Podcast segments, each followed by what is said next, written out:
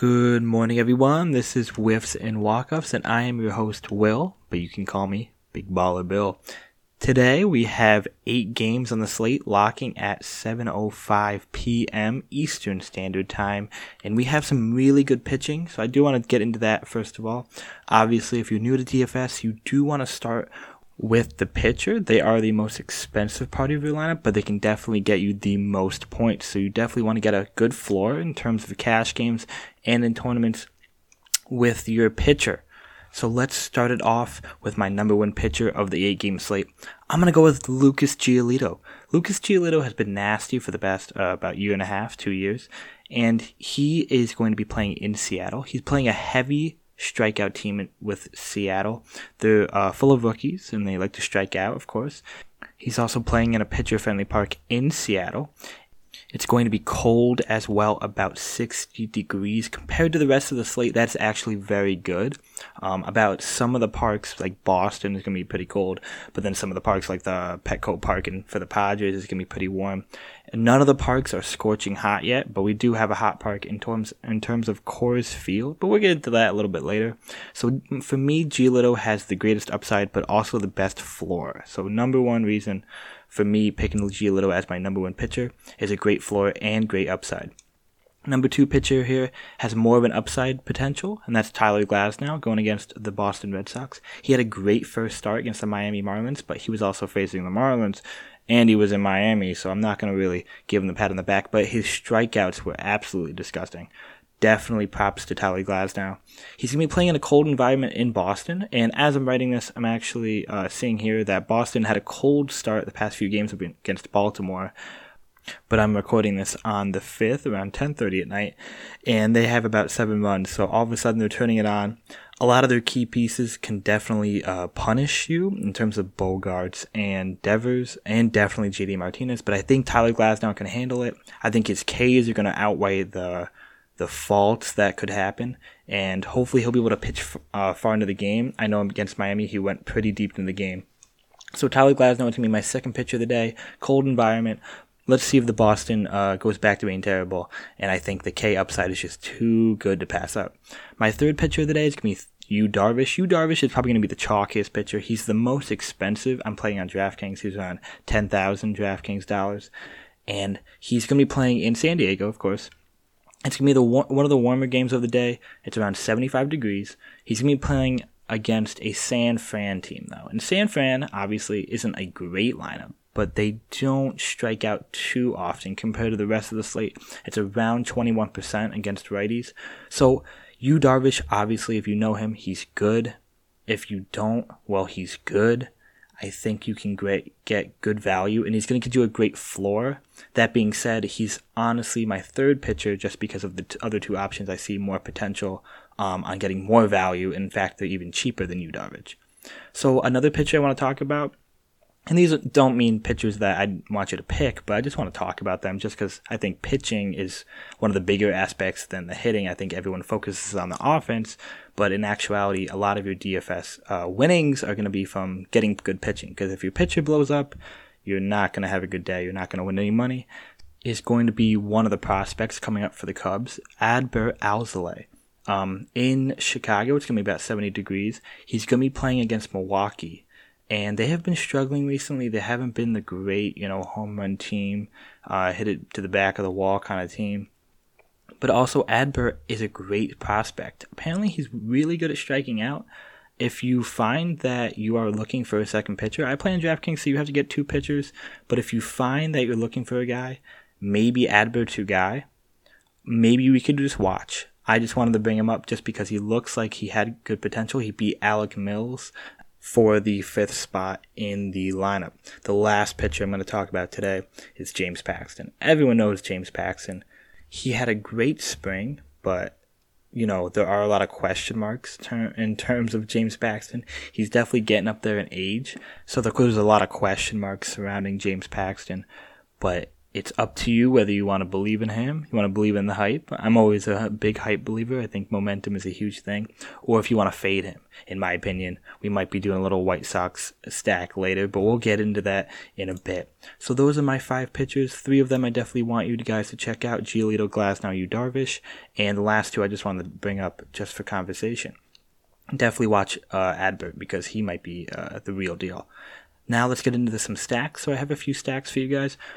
My number one stack of the day is going to be uh, the New York Mets. They're going to be facing Chase Anderson, who's a righty. And if you know anything about the Mets, is that they love mash and righties. So one of the big aspects is that they're playing in Philly. Um, for me, I love Citizens Bank Park. I think people sleep on the park. For me, it's like the new Diamondback Stadium.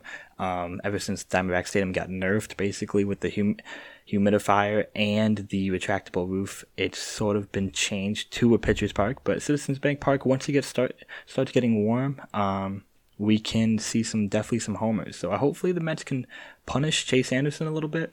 Um, I'm looking at guys like Nimmo, who's probably going to be hitting towards the top of the lineup. He's good against righties, and overall the team is very very good against righties. We're going to have a 128 WRC plus and a 229 ISO.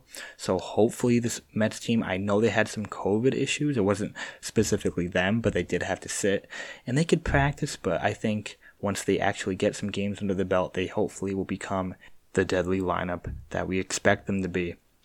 The next stacks I have, I actually have two stacks because I actually don't know who to pick in this situation, but there is one stack, and that's going to be Coors Field. So it's going to be both the Arizona um, Diamondbacks and the Rockies plan, and both of these offenses are aren't too great, and that's why I kind of had to put them together. Like I'm just going to be making a lineup with just the Diamondbacks and the Rockies if I can afford them. Um, obviously, they get their value increased because of the Coors Field uh, power, but both teams aren't too deadly. So I do want to see what they can do there. Um, Arizona is going to be facing uh, German Marquez, and he is actually a pretty good pitcher. It's just the only issue is he plays in Coors Field, which is big sad for him. But Arizona actually has one of the fewer strikeout rates in the league, and German Marquez is actually pretty good at striking out players. So maybe Arizona can overcome that and kind of you know be patient and get some guys on base. Um, and Colorado is actually pretty bad against righties.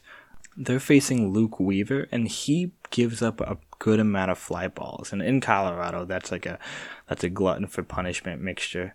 Um, so there I'm looking at Tapia and Josh Fuentes as great value, heading towards the top of the order, and hopefully you can get them for cheap. And I think just you know maybe putting a few inklings of these Arizona uh, and Rockies team just into your lineups can get you a little bit more value than you would expect.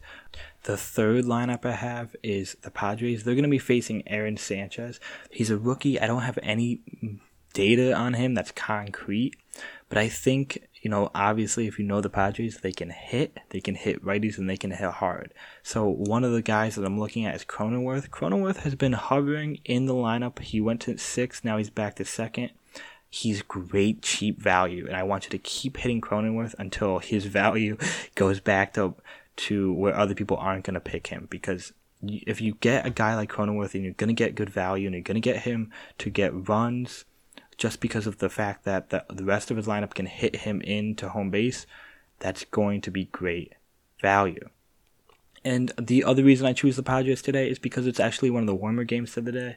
It's going to be around 78 degrees. So, so if you pick the Padres, I'm sure you won't be disappointed. They're probably going to punish a poor rookie Aaron Sanchez, and hopefully you'll get some points out of them. The last stack I have for you guys is going to be the White Sox. Now, we did talk about the White Sox because he is facing James Paxton. But the thing is, is that the White Sox are just sharks to lefties, and James Paxton is a lefty. Um, they are sporting a 124 WRC plus against lefties. That is very good. And Paxton is going to be the key decider here. Obviously, they're playing in Seattle. The temperature is not going to be great. But if James Paxton is going to get crushed, he's going to get crushed hard. I'm talking about guys like Abreu and Yoan Moncada and uh, Mercedes is coming on the scene, and he's been hitting the ball really well. He's been getting up to the sixth spot I saw, and he's not even playing catcher. It's it's just craziness that they're letting him play uh, with the DH. So if you want to get some hot bats, obviously the White Sox are your way to go. Lastly, we can talk about the Dodgers. If you want to pick the Dodgers, they're going to be expensive. Their value has been increasing this whole past week. A lot of people are hitting them hard. They're playing in Oakland Coliseum. They're playing against Chris Bassitt. I don't think Chris Bassitt is too bad, but I'm obviously not going to pick him against the Dodgers. So if you want to pick the Dodgers, you're going to have to pay up for them. But I think if you're going to go for, in terms of value, you need to get the good pitchers like Giolito, Glasnow, and Yu Darvish and you can try to get some value from Arizona and the Rockies who are playing in Coors Field. I like the Mets as well, obviously, and I like the Padres. You don't want to be spending too much money trying to get to the Dodgers if you can't get to the pitchers that you like or you can't get to Coors Field. So I don't want you guys to put too much money into the Dodgers, even though they have been incredibly good, just as expected. So I would, you know, try to diversify a little bit with some other teams those are my picks for the day, April 6th, 2021. I hope you guys have a fantastic Tuesday. And this is Will, also known as Big Baller Bill, signing off.